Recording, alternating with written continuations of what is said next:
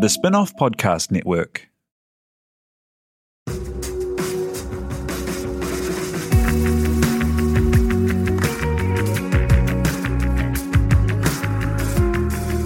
You're listening to Business is Boring, a podcast that reckons it's anything but. Business is Boring is brought to you by SparkLab, offering inspiration and practical advice to help businesses find their edge. To hear more about SparkLab, including details about the latest events, workshops, and business tools, visit sparklab.co.nz. And now, here's your host, Simon Pound.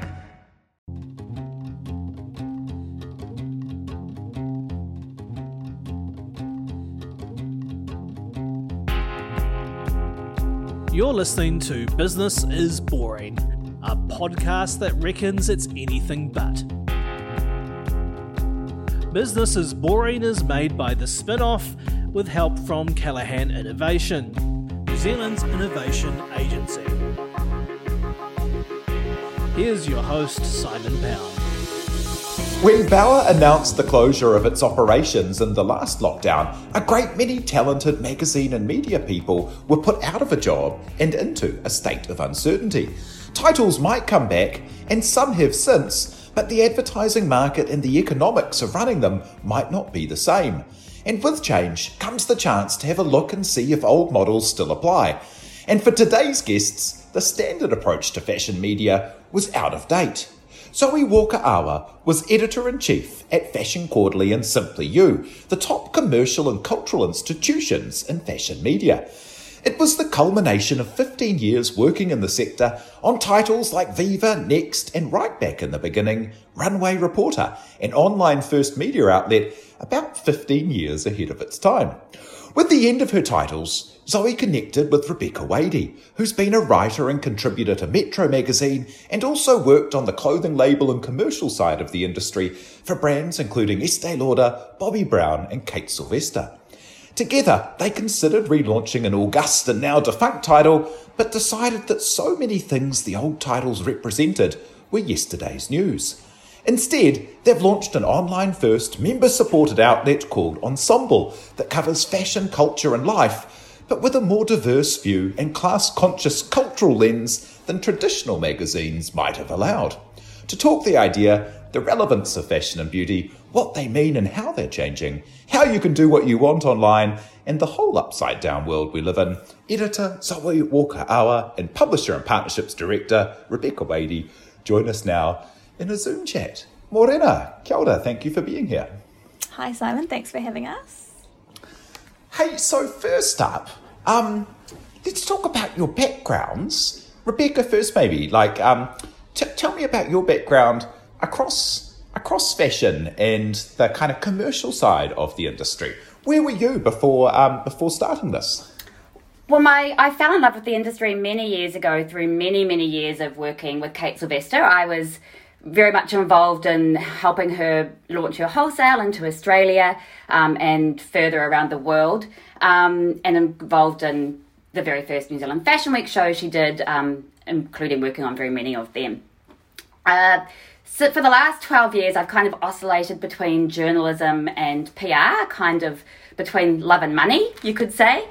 and uh, spent the last few years working in the beauty industry and across sort of the wellness beauty industry.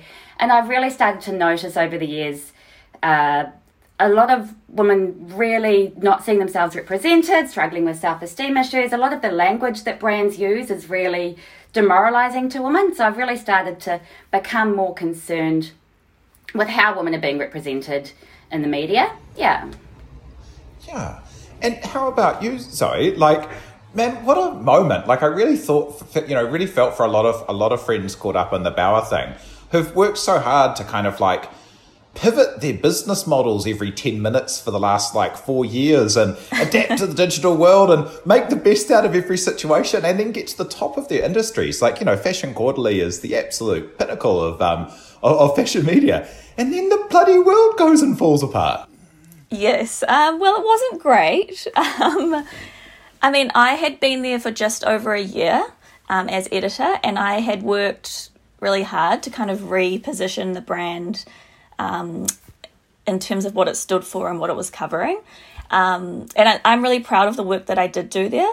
Um, but I mean, it did have its challenges, as you mentioned, media in general, magazines in general. It's like you are every so often kind of having to figure things out as different challenges come up. But I mean, if I'm honest, looking back, the quarterly model that the title did have did feel a little bit um, strange because, in terms of how fast fashion is moving and how people are consuming content right now, it, it kind of didn't feel particularly forward thinking, and that what we had in our pages was almost disconnected from what was happening in the world by the time we came out.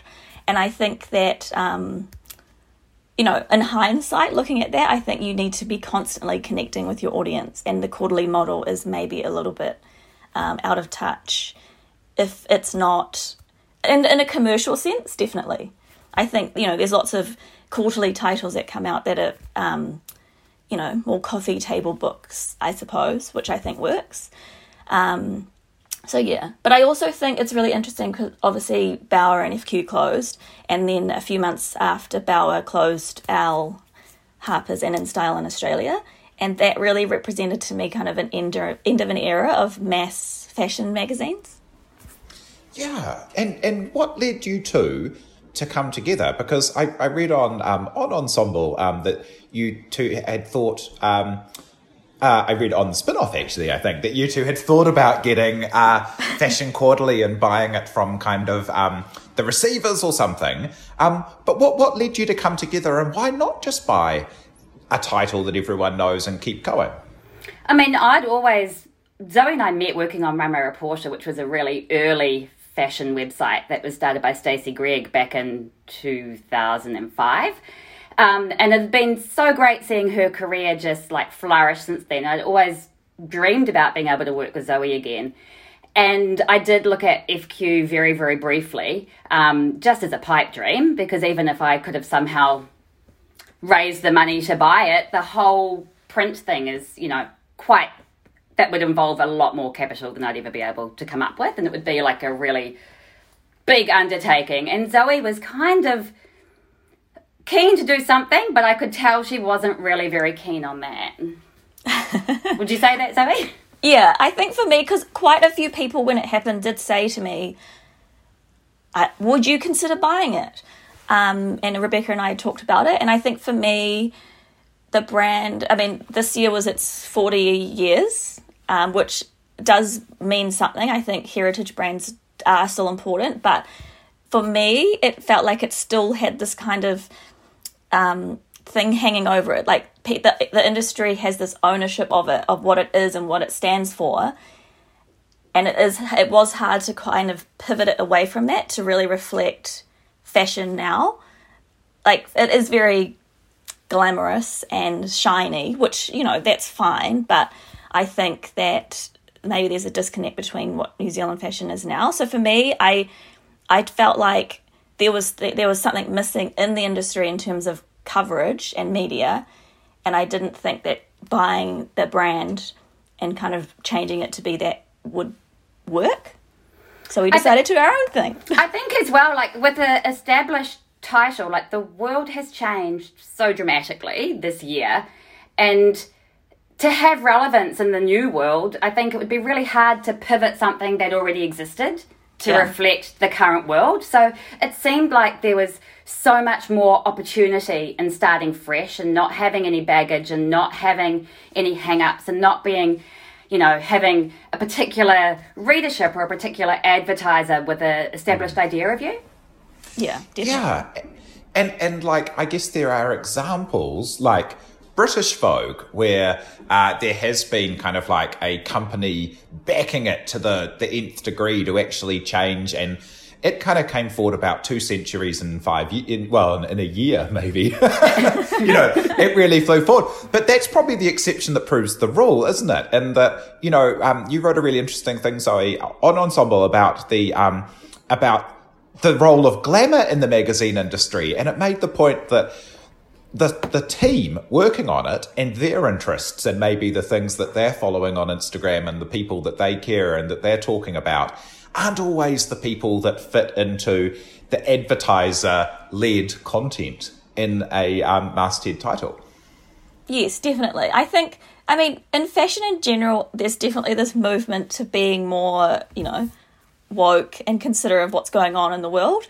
But for a traditional title, especially a traditional print title, it's hard to take risks and change things because you know there are all the challenges that come with that. Reduced revenue reduced circulation that's the reality. So i think it just it with something like british vogue that has clearly been the entire company and the publisher and everyone has backed that change and it's amazing but like you said it's definitely the exception to the rule yeah and it's really hard that when the people who are wanting the new models aren't necessarily the people who are still paying the subscriptions and mm. buying the, the glossies. Hey, and yes, totally. like there's been this this move for, and then you end up making a magazine for the people that aren't buying it. It's quite quite a challenging quite a challenging mm. situation. Like, what does going online first allow you to do that that wasn't possible um, in in uh, traditional media? Um, well, for me, responsiveness and flexibility is the main thing. I mean, that's just the internet. But I think the idea, and we've talked about this idea of playfulness, which is what we felt was missing in terms of coverage and in fashion. Like, there are brands who are that, but the coverage is not necessarily there. Um, and I think with online, and you know, Rebecca and I have talked about this too for mo- for a lot of titles, the online presence is almost secondary to the print. It's there to support their print vehicle. Yes. And so it was really important for us that we had something that was online first and it was there to support the digital space. Yeah. And how does that how does that work in practice? Because like yeah, talk talk us through how the actual kind of um the, the glossy model worked and that if you're doing something on the quarterly, you then still have to do web this and event that and you know there's so much work that goes into kind of keeping that that cycle going hey? And and the way that it's funded is a lot of the content that hits the editorial has got some kind of um, support from um, the advertising side. Is that right yes and no um, i mean definitely in the lifestyle space this idea of I mean, advertising and added value is a part of it. I think it depends on the title, though. I think there are definitely titles here, and I won't name them, but I think it's pretty obvious, where a lot, the majority of what's featured is tied in with some kind of advertising spend. You could literally, I mean, I am obviously quite cynical and when it comes to it, and I can look through a magazine and be like, that connects to that, that connects to that.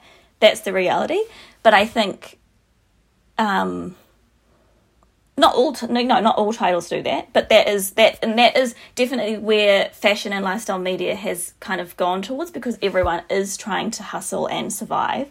But to me, it's quite dangerous because if you're literally featuring the brands who are advertising, then what about the rest of the industry? It's really quite scary because what about like the weird arty brands or the small brands who are made at home? They're just as important to our industry. So, yeah. Yeah, but then it's such a big operation to keep going, hey? And like, yes. if I think of, um, you know, where I first met you uh, a few years ago on a now a, a, title that no longer exists called FQ Men that I worked at um, up around the corner from um, from you at Runway Reporter. Yes. Like Bauer, well, which wasn't called Bauer then, but was like the, the, it was an absolute beast. It was such a big operation with so many people, and yes. across the years, there's like more titles, but about a quarter as many people working on them. Yes. I mean, yes, it is definitely. I think fashion, especially, there's a lot of production that goes into it. Fashion shoots are a good example. Like a fashion shoot traditionally would you'd spend weeks on pulling it together. There'd be a full crew on set, and by full crew in New Zealand standards, that's still pretty small compared to overseas.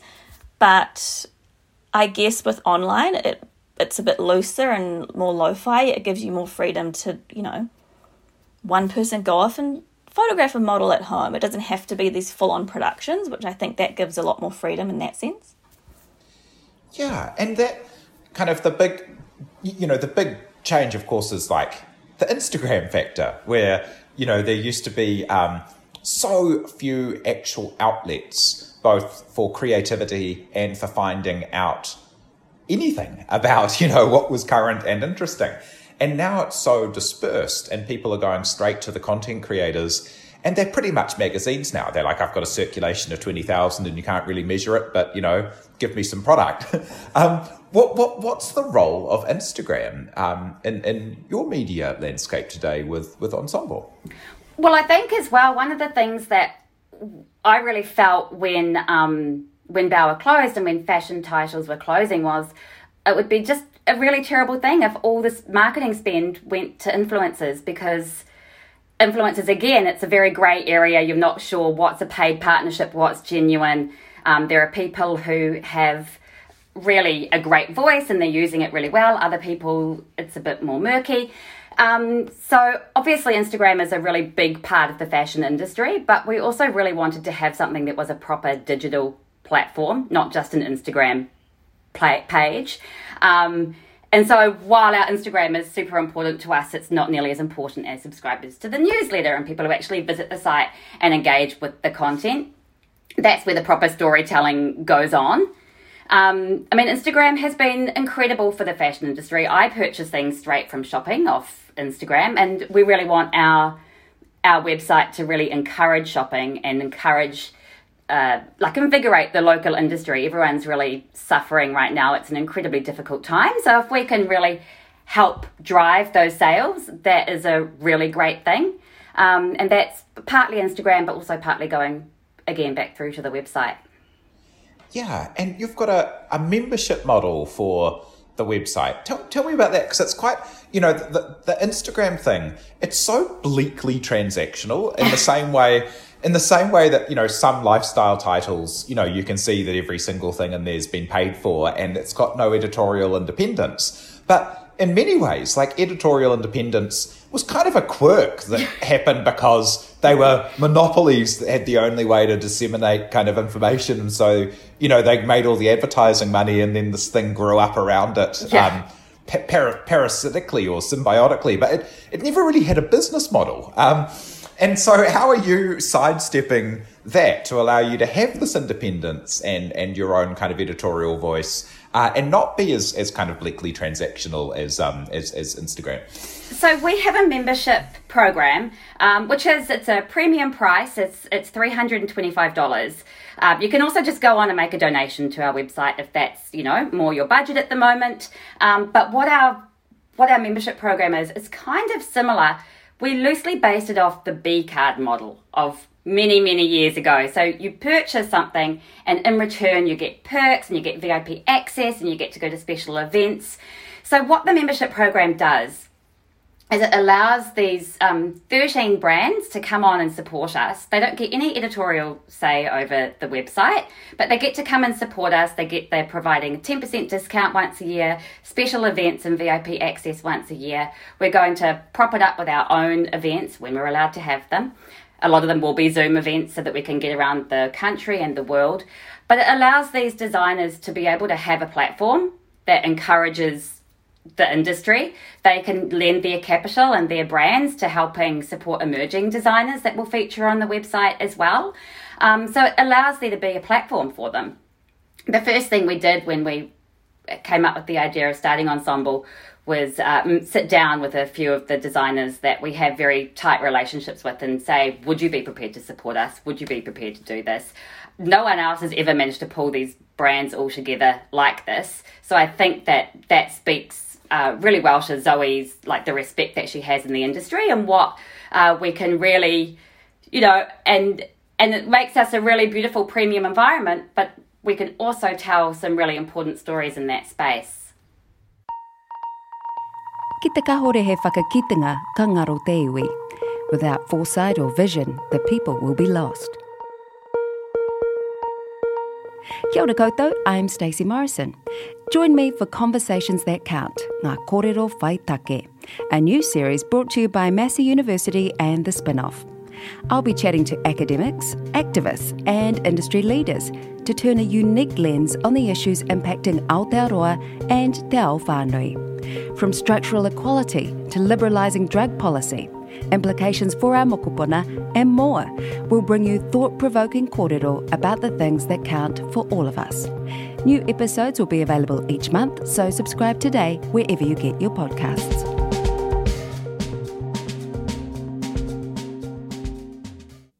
If you love the Spinoff, the best way to show it is to become part of the Spinoff members. This is the fund that helps us keep free and accessible to all without a paywall. It also funds some of our most important and acclaimed journalism. Check it out through the Spinoff. Yeah, tell me about the mix of, of content that you're able to um, to make there. Um, and, and yeah, and like the different voices and different approaches to, to storytelling there. Um, well, we have, I mean, we're fashion, beauty, culture people. Those are our kind of content pillars. I guess for us, we are, we've, we've talked a lot about women's stories and voices. I mean, we're not just for women, but with the closure of a lot of these titles, I think that has kind of almost disappeared, or there's been kind of um, challenges to that. And I also think lifestyle journalism in general is super undervalued here. And you know, there are obvious reasons for that, but you know, it can be done in a way that's really intelligent and funny as well.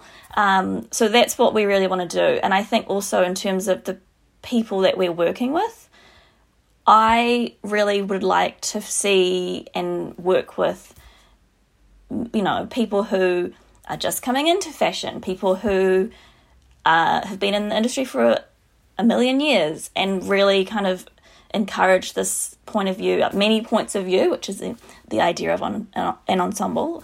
Um, because in fashion, especially, like obviously, fashion is becoming way more diverse and inclusive, but the conversation is often around who's in front of the camera in terms of models, which is obviously very important, but behind the scenes, I think that's where the change really needs to happen. Um, and you know, we're two Pākehā women, we totally get that, but we obviously want to kind of build up this team of contributors that isn't um, the traditional fashion writer or fashion photographer. Yeah, something you wrote about the traditional fashion writer. It's a problem that afflicts a lot of um, the kind of communications, the shinier communications industries. Yes. Where the internship thing and, and the kind of like low wage at the very beginning of the career thing really cuts down the people who can go to basically people whose parents can support them. Yes. And that's pretty wild, eh? Like, what are, what are the effects of that? Well, it means there's no, there's no emerging talent coming through, you know, because if you have to go and get a proper job where you earn decent money to put food on the table, then you're not going to go and intern at a fashion magazine. And in turn, when you see that fashion magazines are run by people that all look the same way and all speak to the same person, you're not going to see yourself in those pages and you're going to start to turn away from the industry, which is a really awful thing. I mean, we're such an amazing, vibrant, multicultural country, and that vibrancy should be reflected. Um, and so we're really, really hoping that we can find some people who haven't felt that they've been seen before and they can start to share their stories and their voices with us. And our membership program will help us pay them proper money and they can start to make a career out of this thing. Yeah, and that's the kind of another really big trend in the industry as well. Like, I love the idea of ensemble. Like, an ensemble cast means a whole bunch of stars all contributing, which is such a cool kind of um, a cool metaphor for it. Um, and, and to kind of bring those stars in, but also that honesty around business models. Like, how do you how do you actually get people paid to, to be valued for their work? And you know, it probably means that the really big, over the top shoots get pulled back, and then there's more to kind of share around.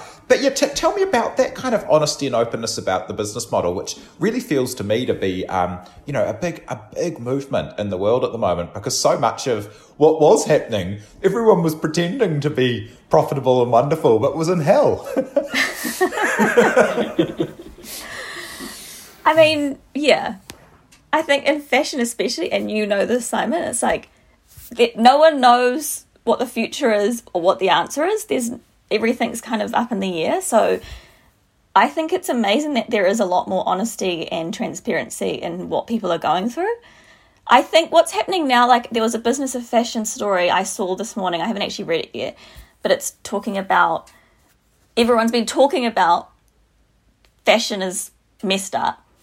What what next? How do we solve this? And I think that's where we are at the moment. It's kind of like we all know that it's all up in the air, but how do we fix it? And everyone's kind of working through that together, I yeah. suppose.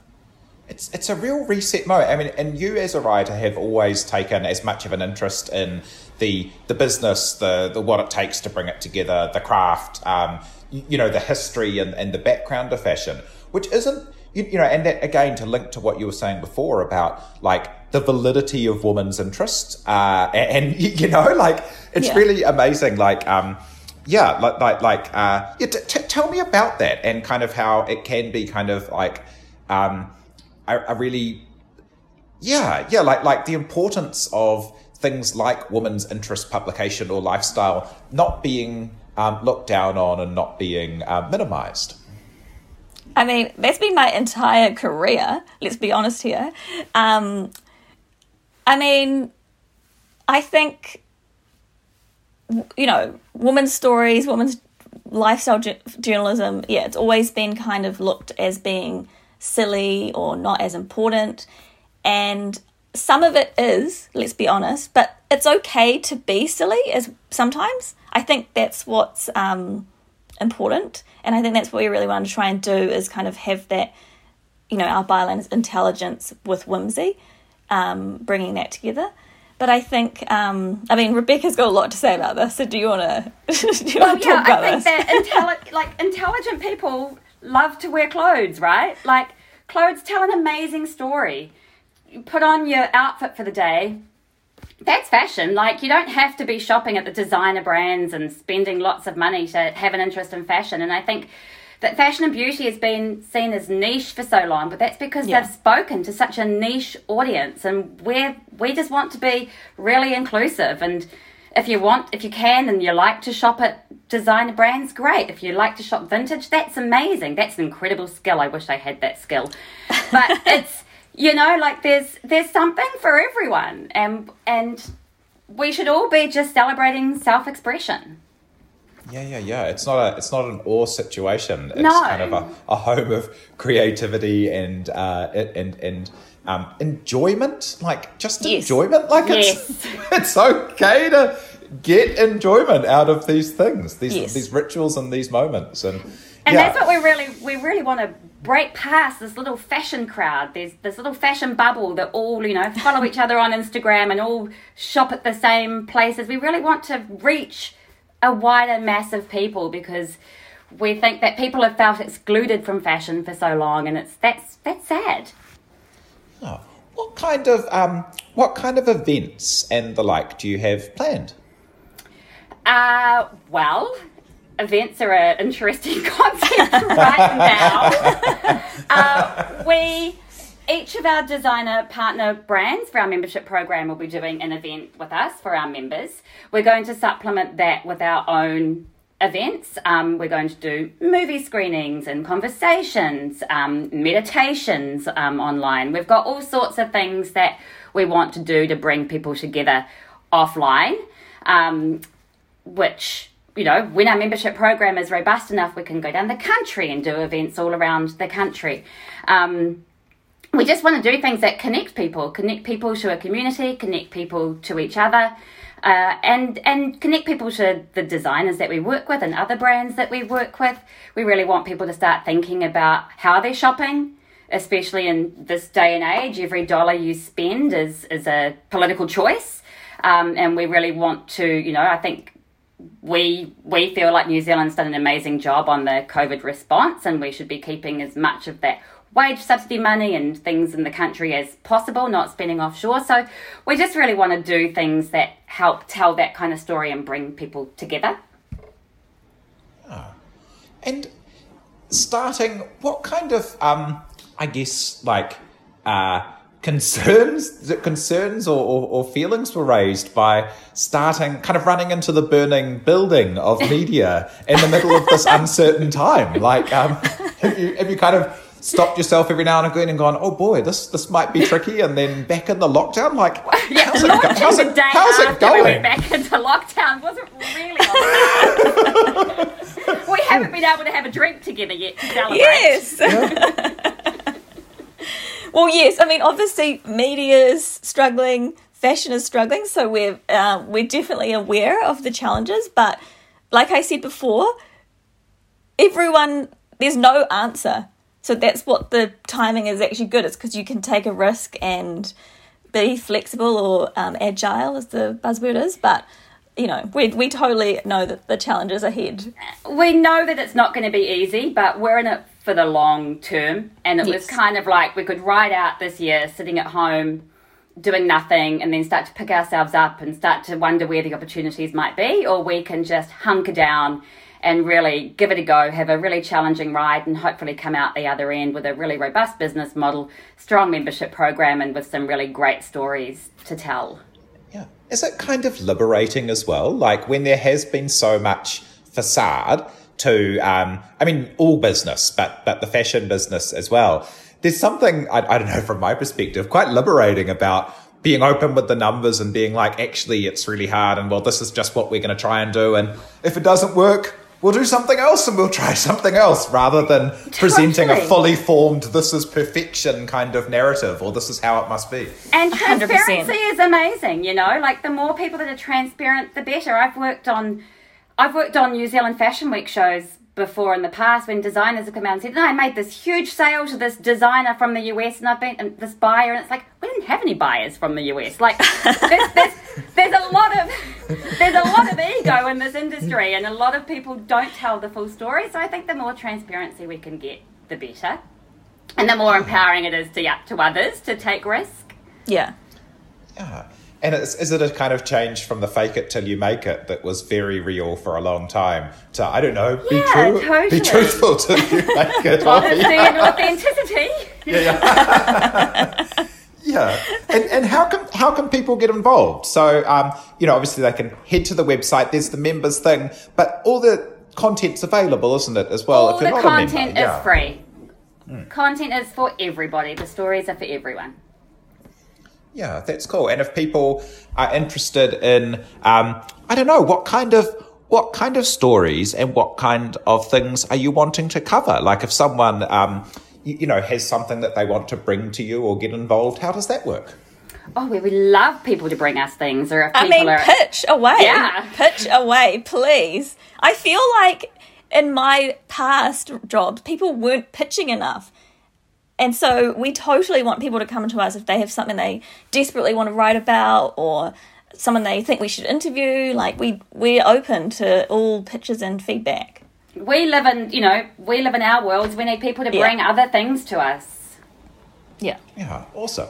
And what will what will success be for Ensemble magazine? And for you too? I think success will definitely be having a commercially viable business model that enables us to pay people to, to yes. for their amazing creative work, um, and a really strong readership of people who are really happy to see themselves reflected in those pages. They see escapism, they see themselves, a whole variety of things, and people sharing and talking about us.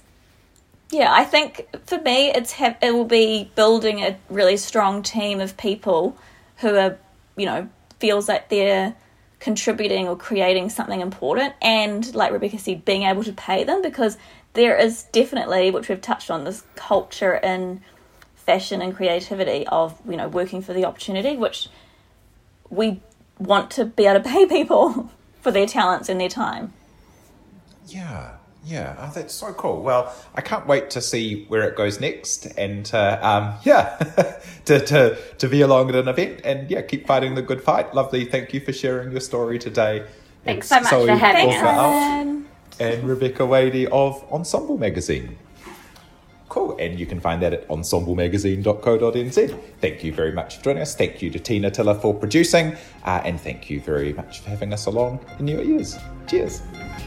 You've been listening to Business is Boring. Presented by Simon Pound. And brought to you by The Spinoff and Callaghan Innovation.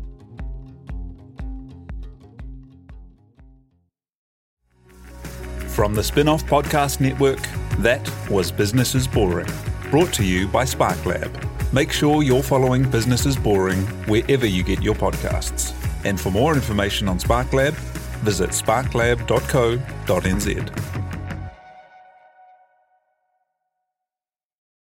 Are you making the most of your KiwiSaver investment? Generate is an award winning KiwiSaver provider with a track record of strong long term performance. Making a smart decision now could add tens of thousands of dollars by the time you reach retirement. Book a no obligation chat with a Generate KiwiSaver advisor today at generatekiwisaver.co.nz slash get advice. A copy of the product disclosure statement is available at generatekiwisaver.co.nz. The issuer of the scheme is Generate Investment Management Limited, and of course, past performance does not guarantee future returns.